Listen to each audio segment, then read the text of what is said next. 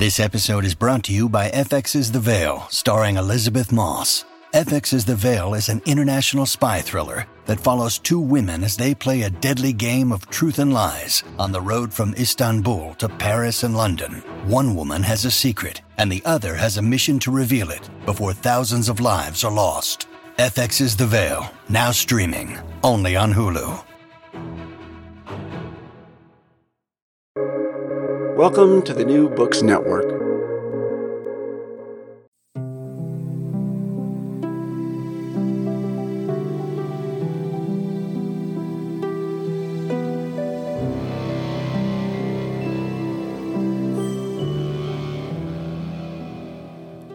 The Magi, often called the wise men, are biblical characters that appear in 12 verses of the Gospel of Matthew, but nowhere else. The story is portrayed everywhere from nativity scenes across the world to references in pop culture films and more.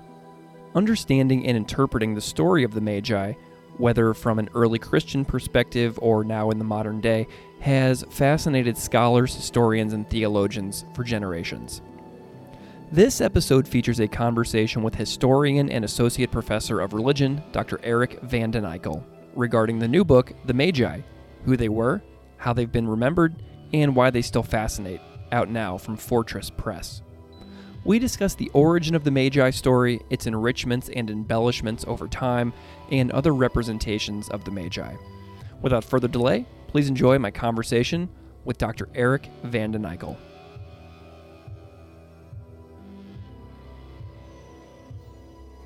Dr. Eric Vanden Eykel, thank you so much for joining me today. Thanks for having me, Greg. I'm delighted that you're here after years and years of interaction together on uh, the on the internet. Uh, here we are together in an actual podcast uh, gathering. So I'm super delighted because this has been a really long time coming for how often we've interacted online and we've never actually hung out before. So this is for me a real thrill that we finally got had a reason to get uh, get around to hanging out for real. Um, so welcome. And I'm wondering if you can just start off by introducing yourself a little bit to the audience, uh, however you see fit. Absolutely. Yeah. And, and, thanks again for having me. I, I, was looking back through our Twitter messages and I realized that I think we started talking about doing a podcast together um, uh, literally several years ago. So uh, so it's nice to it's nice to finally meet you. So yeah, so I'm uh, Eric Vanden Eykel. I'm an associate professor of, of religion at Ferrum College in Virginia. And I teach a little bit of everything there. I teach um, courses on religion in America and a lot of biblical studies, um, sometimes world religions, uh, occasionally Greek. And um, let's see what else about me. I got my PhD at Marquette University in Milwaukee in 2014. And my primary area of research is uh, early Christianity, kind of broadly construed, New Testament literature, post New Testament literature, those sorts of things. Very cool. Well, since you've never been here before, I always like to have first time guests give a little bit of their own backstory as well, because, you know, being involved in the world of religious studies and biblical studies for a profession is that always leads to an interesting story for me that I love hearing. And so I'm wondering if you can just tell me a little bit more about that. Um, what are some like turning points along your own path that led you into professionally pursuing biblical studies and early Christianity as as a job, as a profession for your life? Sure. Yeah. So I was, I was um, li- like a lot of people in my field, not everyone, but a lot of people in my field. I was raised in a in a religious kind of household, raised United Methodist, and um, I was always very interested in things related to religion. I was always um, really interested in in the Bible, and uh, I was one of those kids who signed up for the optional kind of Bible studies at church.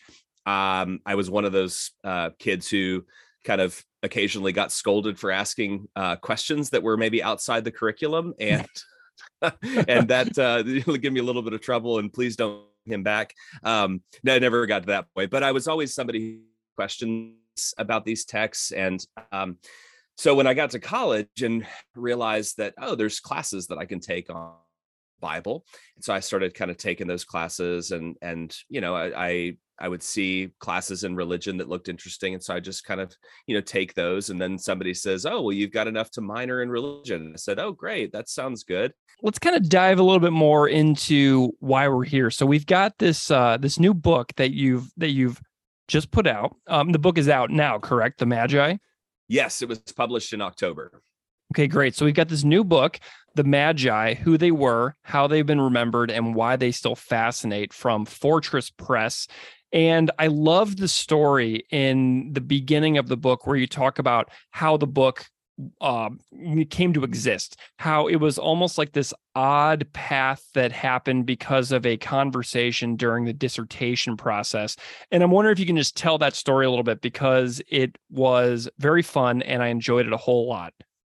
Sure. So I had invited my dissertation committee uh, out for dinner, and uh, I, I wrote my dissertation on a text called the Proto Gospel of James, which is a, a primarily a story about the infancy and childhood and early life of Mary, Jesus's mother.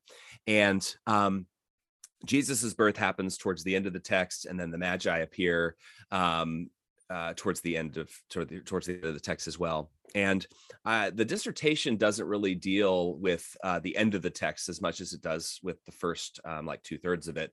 And so one of my committee members said, you know, I, have just kind of been fascinated by um, the Magi story in this text, and I'm kind of wondering why you didn't talk about it because you know they were noting that there's some idiosyncrasies in the story and um, and I said, well, you know, it doesn't, it didn't, it didn't really uh, fit with what I was trying to do in the dissertation, and it didn't really contribute anything. Um, and also at the end of the day, you just can't do everything in dissertations. And sure. so I said, you know, I just kind of had to draw the line somewhere, and everyone's kind of nodded and like, yes. And um, but I but I kind of thought, and I said, you know, it would be interesting though to do to write an entire book on the Magi and kind of how how they've been understood through the years and you know kind of looking at that and my dissertation director kind of ripped me a little bit. He says oh i guess you found your your next book. Um, and i had read somewhere i can't even remember where it was now maybe a blog where uh, somebody gave the advice of when when you finish your dissertation uh, start immediately on something else something that is not a dissertation but something that's kind of um, you know related something that you can spin out quickly. And uh so i thought you know that that that sounds great. Anyway so i was back in the library on monday the next week and um, you know because i was like what what am i gonna do? Um you know i, I i'm i've been i've been working on this thing for like a year and a half two years and and the library is where i live so it's like i just went back to the library but it was so freeing right because i didn't have a dissertation to research so I just took all my books back to the to the circulation desk, and then I thought, well, maybe I'll just go and see what these you know books say about the Magi, and and so I went and grabbed some commentaries, and and um and uh, yeah, really the the the story is that I was reading all these commentaries about you know what does this story in Matthew mean, and I was just like falling asleep reading them and going i don't really think it's all that simple i mean there's the the the, the explanations that i was reading were all uh, very similar to one another. And it was almost like everyone just sort of agreed on what the story uh, meant.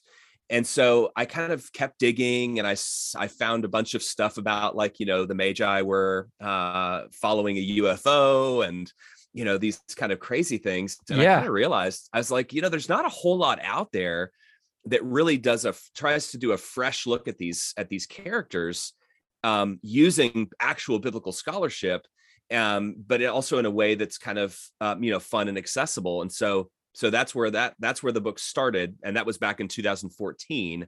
Mm. Um, so it's so it wasn't a it didn't end up being a quick project, but it did end up being a fun project. You know, you said a couple words there that I think are really important. You said what the story means and also you call the magi characters. So you've got this like literary way that you're talking about this story which you do kind of get into in the book as well. You talk about how um, you teach the bible as literature in your own courses and as like a teacher who has taught like about the bible and had students in a normal high school read the bible um, I'm wondering to hear a little bit more about your how you go like about thinking about this as literature as opposed to how much uh how much how the rest how a lot of people in the world think about the Bible, which is not necessarily as literature, but is like very historical with like a lot of very specific details. I'm wondering if you can kind of like differentiate those two for me a little bit before we dive into the more about the book. Absolutely. And this is a yeah, this is a question I I continue to struggle with in terms of how to convey this uh, to to students. So I teach, um, you know, I teach biblical studies and early Christianity uh, in the South, and so mm-hmm. I've got. Um, but I but I also think that this is not a sentiment that's that only exists in the South. Uh, but I would say probably most of my students uh, are coming to my classes are coming with the assumption that what is in the Bible um, must be tr- must be um, true in all respects and what they mean by that is that it must be historically accurate in all respects. And so you know one of the things that i that i kind of um, poke at them with is well so do we do we assume the same thing about all literature? You know if my student says well it's this is this is the bible um, it is it is historically accurate in all respects and i say you know do you feel the same thing do you feel the same way about uh, about Homer's Odyssey. Um, oh no. Uh, do you feel the same way about the quran? Uh, and and you know definitely no right? And so and so but we got to go through all these other texts that that um that are uh you know sort of literary and uh, dealing with historical people and historical events and you know and i always try to get them to articulate well why is the bible any different? And they say well because it is and because we believe that it is. And it's like okay well so the the the approach that i take is as literature and i try to i, I i've i've sort of adopted this approach um, just because I don't really have any interest in in doing a course in the entire semester saying everything in the Bible is false um, and nothing is historically accurate because that's not true. There's plenty of little little tidbits that are that match up with what we know about history, but but reading the Bible as literature um, is an approach that focuses on what we can know uh, and what we have access to. Mm. And so, you know, so so for example, and I make this point in the book, um, I I don't personally think that the Magi were real people. Um, I think that this is a story that Matthew has either created or that he has inherited, and he is just you know, telling the story. Uh, it's a legendary story from my perspective, but also the point that I make in the book is that I don't actually care if it's a real story or not, like a like a historically accurate story, because that um, that event is inaccessible to us. Mm-hmm. You know, it, Jesus's birth. I mean, and I, I, I do believe that Jesus was a historical uh, person because I think that there's plenty of evidence for that. But Jesus's birth, um, there's as much archaeological evidence for Jesus's birth as there is for your birth. Mm-hmm. Um, you know, so uh, so I, I mean, I know for a fact that you that that you were born because you're you're sitting here on the screen in front of me. But um, but anyway, the story of the of the Magi, if this if this is a historically accurate story, then it is inaccessible to us. We can't know anything about it outside of what we have in the text. But lo and behold, what we do have accessible to us is the text. And so to say, okay, the historical strata uh, that may underlie these texts is another question entirely. Let's focus on what we have in front of us. Let's focus on the story and figure out what that story means instead of trying to figure out did it actually happen because that's actually a pretty boring question. But what I agree. It? That's interesting. yeah. yeah. Um, so we we've got the Magi only in the Gospel of Matthew, correctly? They don't appear in any of the other Gospels, correct? Correct. They don't appear and they're never mentioned in any of the other Gospels. Okay, so what I'm curious from you, like since you um, have you know examined this so deeply about the Gospel of Matthew, what are some details that like you think that everybody out there needs to know about the creation of the gospel of matthew just that one section? Like tell us some some specifics that maybe we've never considered before about that actual book itself. About matthew as a whole do you mean? Right yeah. Yeah. So i think one of the really really uh you know a lot of the listeners to your podcast are not going to be able to are not going to need this reminder but but one of the really really important things to keep in mind uh, when you're dealing with Matthew or when you're dealing with really any New Testament text or any ancient text is to realize that these texts are not written in English um, and they are not written by people who would recognize really anything about our world. And and and we recognize things about their world because we study their world historically but they don't have access to our concerns they don't have access to our worldviews. And so i think one of the big points that i like to to emphasize is that when we're dealing with matthew we are dealing with a very very old text. Um, different concerns different lenses and also an entirely different kind of body of material than we're used to thinking about. And so what you know matthew is drawing from and what he's you know the, the literary tropes that he's using um, and kind of trying to figure that out. It's a lot more complicated um, than just simply you know reading reading the words on the page and just kind of free associating about them.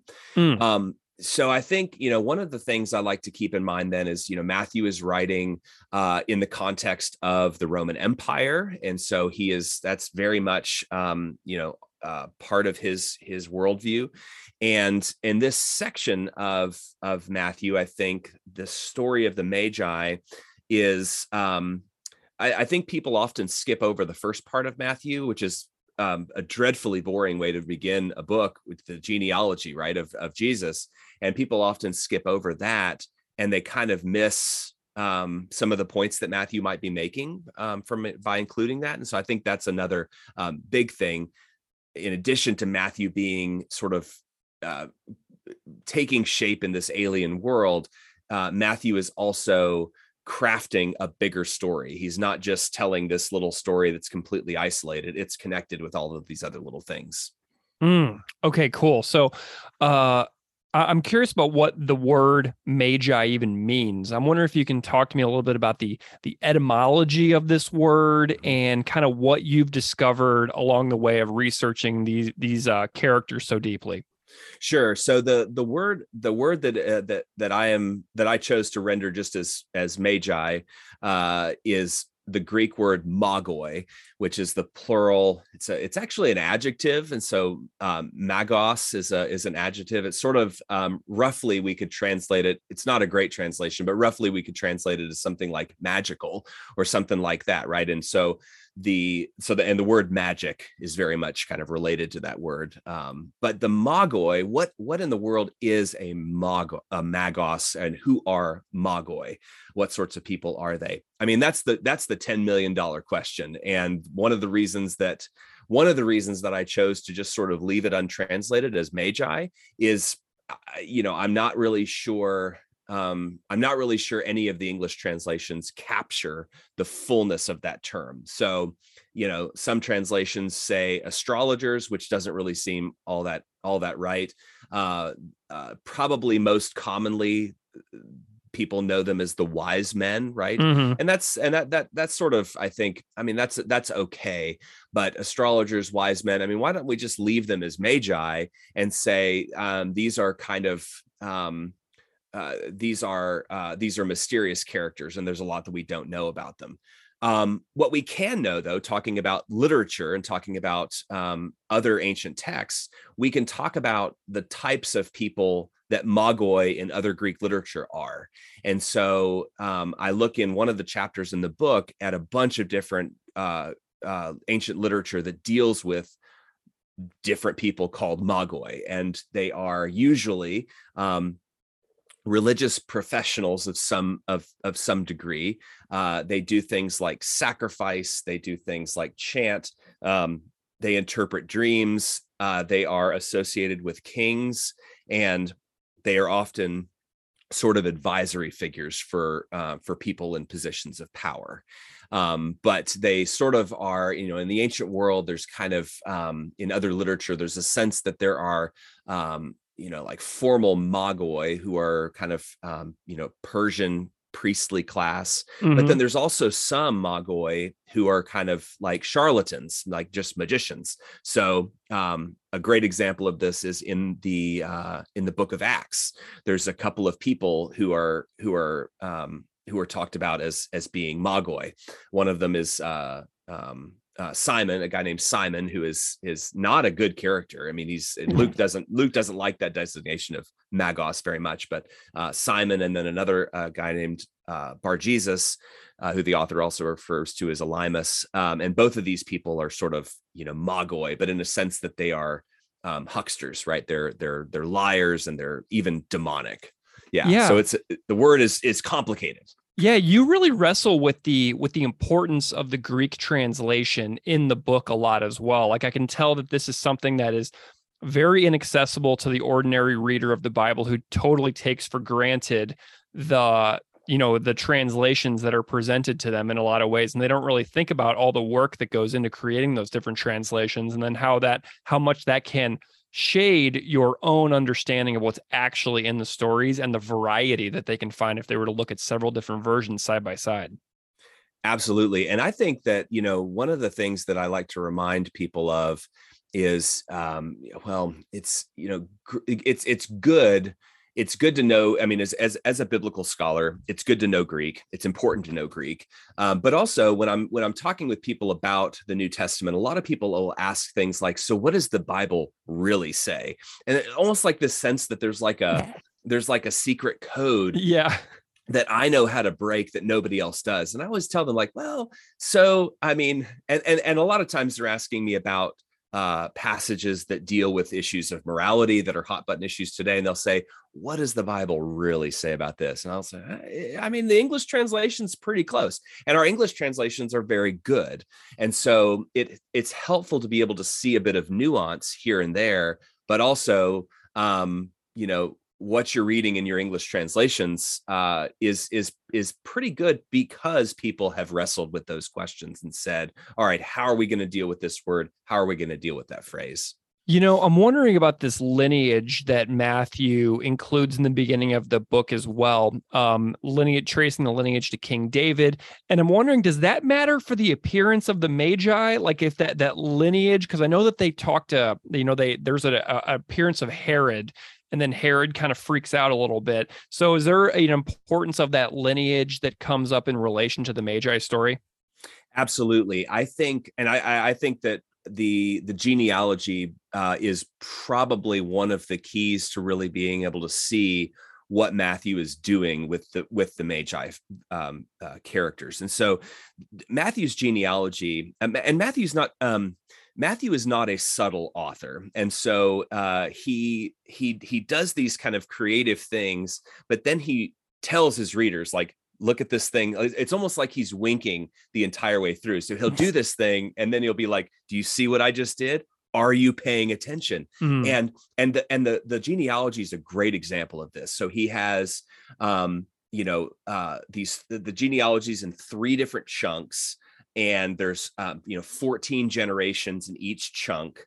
And so he's you know and he's like so you know from this generation to this generation 14 14 14 it's like oh hey i wonder if the number 14 is significant for you matthew is mm. it you know oh it, it, oh it turns out it is. Like turns out in if you take right it turns out if you take uh the name david in Hebrew and you uh, and you and you add up the numerical values of the letters in David's name, it turns out you get the number 14 hmm. and so and this isn't just crazy bible code stuff um all all alphabets the letters all have numerical values so in in the you know it, it, we talk about just in english using latin characters you know a is one b is two c is three etc so you know hebrew has the same thing and david's name adds up to 14 hmm. in, in hebrew um but also David happens to be the 14th character in the genealogy. It's like, oh my gosh, this is subtle as a sledgehammer. Thanks, wow. Matthew.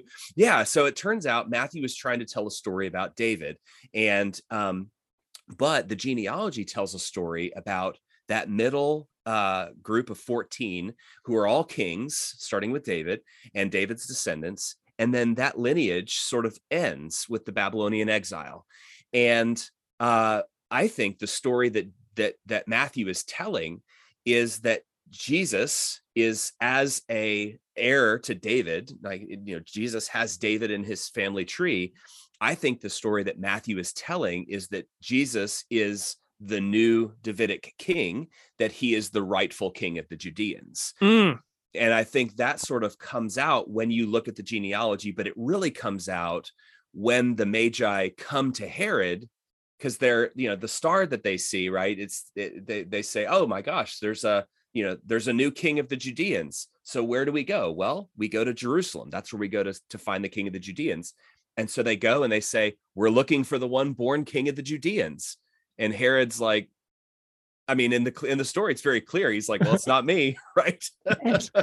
well, but but the funny thing is, right, is that Herod actually is the king of the Judeans, um, but the the the trick is that Herod is not the rightful king of the Judeans. Mm. So Herod receives this title, king of the Judeans, from the Roman Senate, and we hear about this from uh, the Greek historian, uh, uh, Jewish and Greek historian uh, Josephus. Mm-hmm. He says, you know, Herod receives his title from the Roman Senate because Herod's not even a Judean. Herod is an Idumean, and so when the Magi show up in Matthew and say, "We're looking for the one born king of the Judeans," what they're saying is we're looking for the real king of the Judeans. And Herod asks his advisors, All right, where is the Messiah? Where is the Christ to be born? And this is another Davidic um, kind of illusion. And they say, Oh, he's going to be born in Bethlehem, which again, subtle as a sledgehammer, Bethlehem is also where David was born. So, huh. so there's all these connections that come out that are just David, David, David, and the Magi bring that dynamic out. So is that what the purpose of the Magi characters is for Matthew and his earliest readers is bringing that connection together? So one of the things I'm always very careful about is speaking with certainty and saying sure. this is absolutely what Matthew meant. Um, I think that um, I think there's a good chance that the that this story exists for that reason, um, but I also think that these uh, magi figures. Um, not only do they exist to bring out that kind of Davidic, um, those Davidic themes, because um, you know those are there, and really any character could have brought out those those those themes by showing up to to to Herod and saying, "Where's the one born king of the Judeans?" Matthew made a choice to refer to these guys, these characters as magi. So he picked that loaded term. And so I think that not only do, do they exist to bring out that Davidic theme, but I think they also exist to validate Jesus's kingship. And so that is one of the things we see in other ancient literature uh, that that mentions magoi is that they are um, they are they are in the presence of the kings right? And they're advising the kings and they are paying tribute to the kings and all of that stuff. And so i think matthew sees them as oh magoi come to the king of the of the judeans and they are sort of not only bringing out the davidic undertones but they are validating his kingship as the legitimate one Gotcha. Okay, cool. Well, uh, there's something, a term in the book that I really loved, and that's cultural encyclopedia. And I'm wondering if you can tell me a little bit about this concept because I think that'll help us understand our world and Matthew's world a little more clearly, um, just to kind of bring that in. So I'm wondering if you can talk to me a little bit about how this really matters for how we read it versus how Matthew may have written it. Right. Um, so the Cultural Encyclopedia is um, one of probably it, it, was it was one of the biggest kind of eye-opening uh, things that I discovered when I was looking at my when I was doing my dissertation research on the Proto Gospel of James, and the Cultural Encyclopedia. It's one of those things I wish I had coined that that terminology myself, but it comes mm. from it comes from the work of Umberto Eco, and um, uh, and his you know he's probably known in, in various circles for different things. In my field, he's known as as a kind of literary critic and a and semiotics and all this stuff. And then he's also known as a novelist. So he's written, you know, Foucault's Pendulum, and then probably the best known because it has a movie made after it is um, the name of the rose. Mm-hmm. um, and the name of the rose actually has a really interesting allusion to the cultural encyclopedia. Uh, it's the the library that they have to navigate um, is a kind of uh, metaphor for the cultural encyclopedia. But um, the cultural encyclopedia is um, this is going to sound like i'm really overstating the matter a lot but the cultural encyclopedia is essentially the entirety of all knowledge that is available to a group at any given time.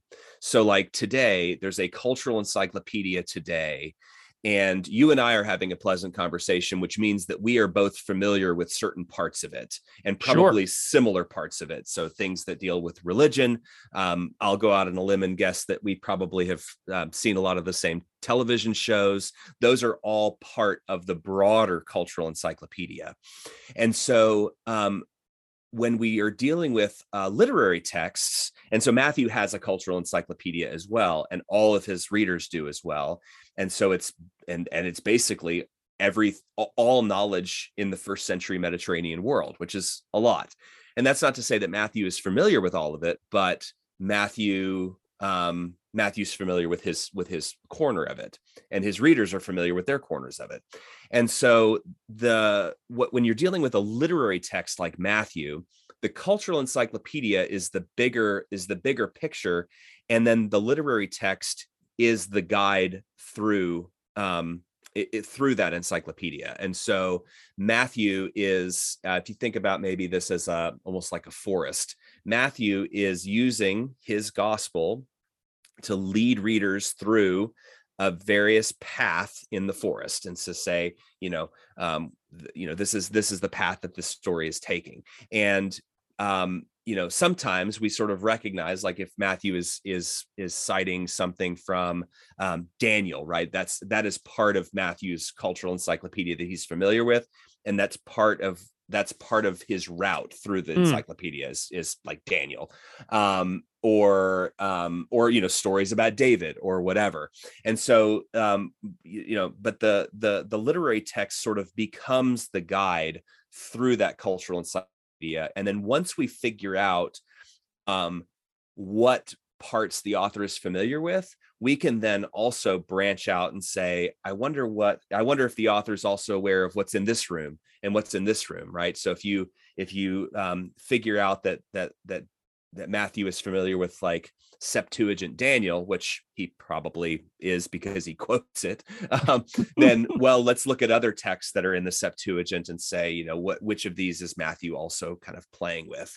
And so the cultural encyclopedia is is too big for anyone to talk about, but that one path through it that the text kind of provides you, that helps you to learn what is the author familiar with and what sorts of things can we put their text in conversation with Awesome. Well, that's really wonderful. And I'll I'll never go. I'll, I'll never skip an opportunity to tell people if they never if they've never read Umberto Eco to check out How to Spot a Fascist because that is an amazing essay collection that mm-hmm. I will I will recommend forever. Um, so I'm so glad that name came up because I'll I cannot skip over that suggestion.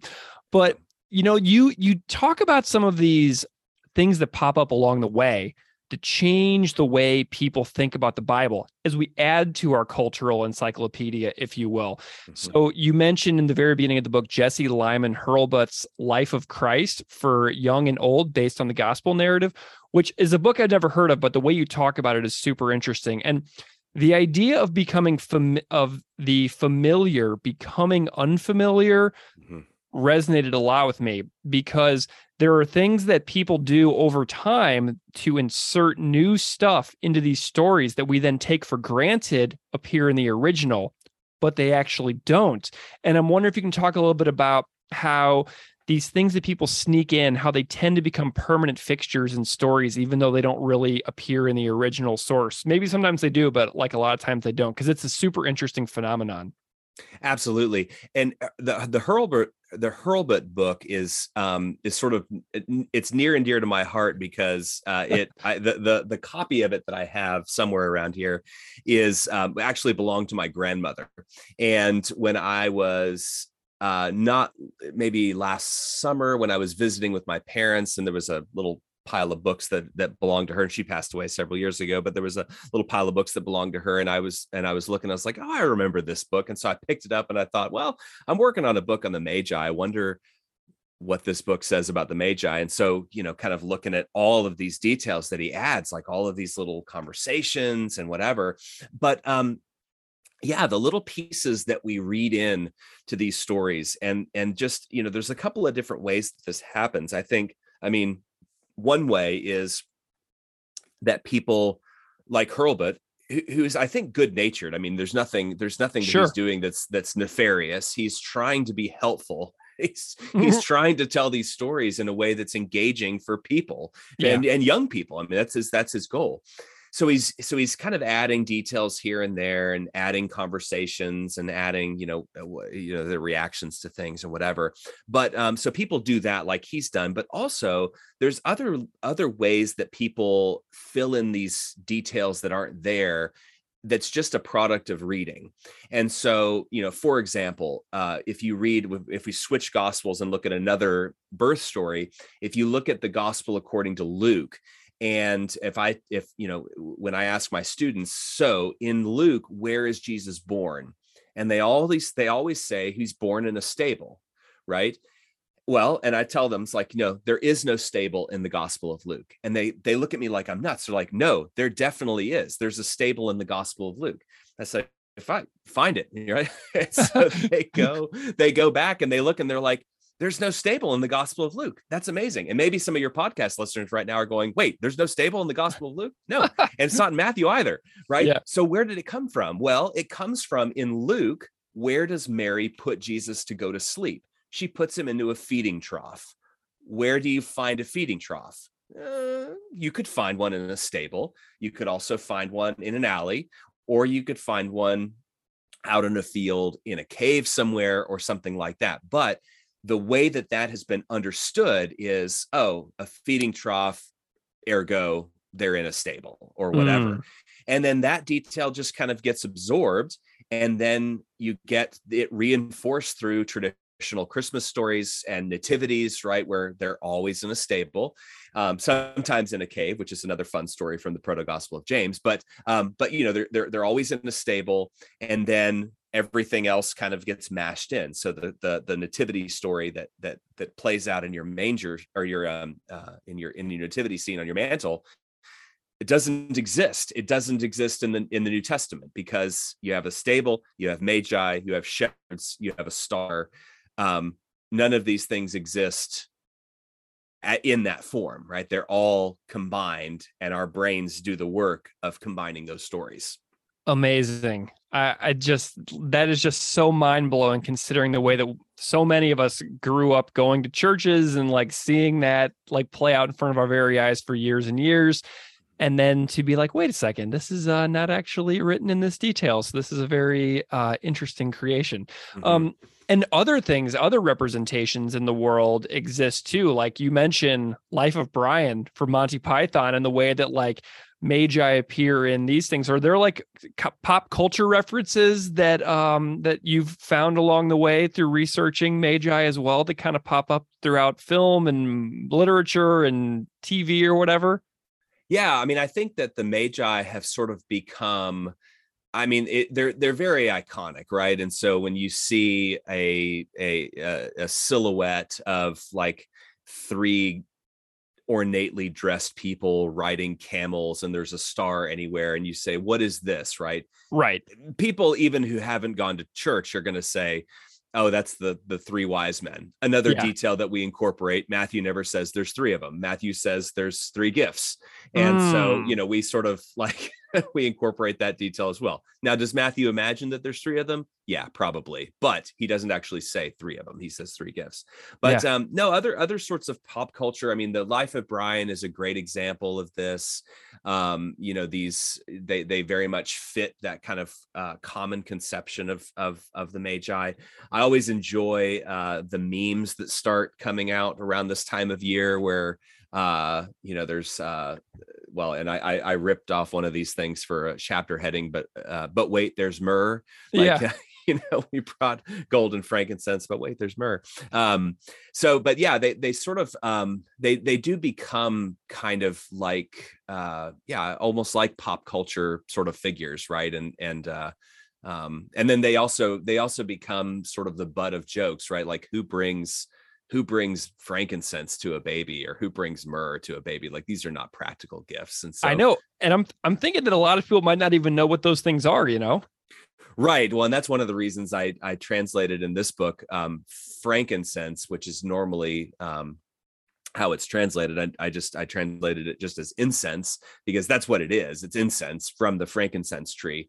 Um, but yeah, what is what is myrrh? Um, what is frankincense? People know what gold is. Yeah. But uh, but these other things, you know, who who brings you know, and and it's like with with Monty with with Life of Brian, Monty Python. You know, you know, don't bother with the myrrh next time. so, yeah.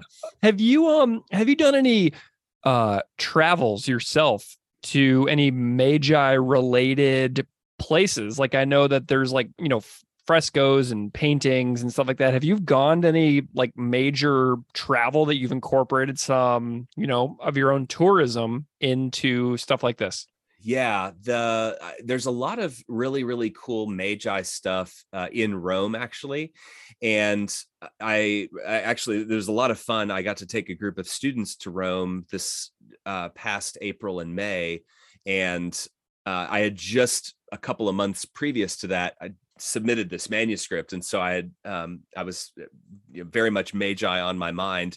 Uh, so so when we got to our hotel which was uh, which was about three quarters of a mile down the street from a really really beautiful church in Rome called Santa Maria Maggiore, and there's these gorgeous uh, mosaics in the in the church of Santa Maria Maggiore.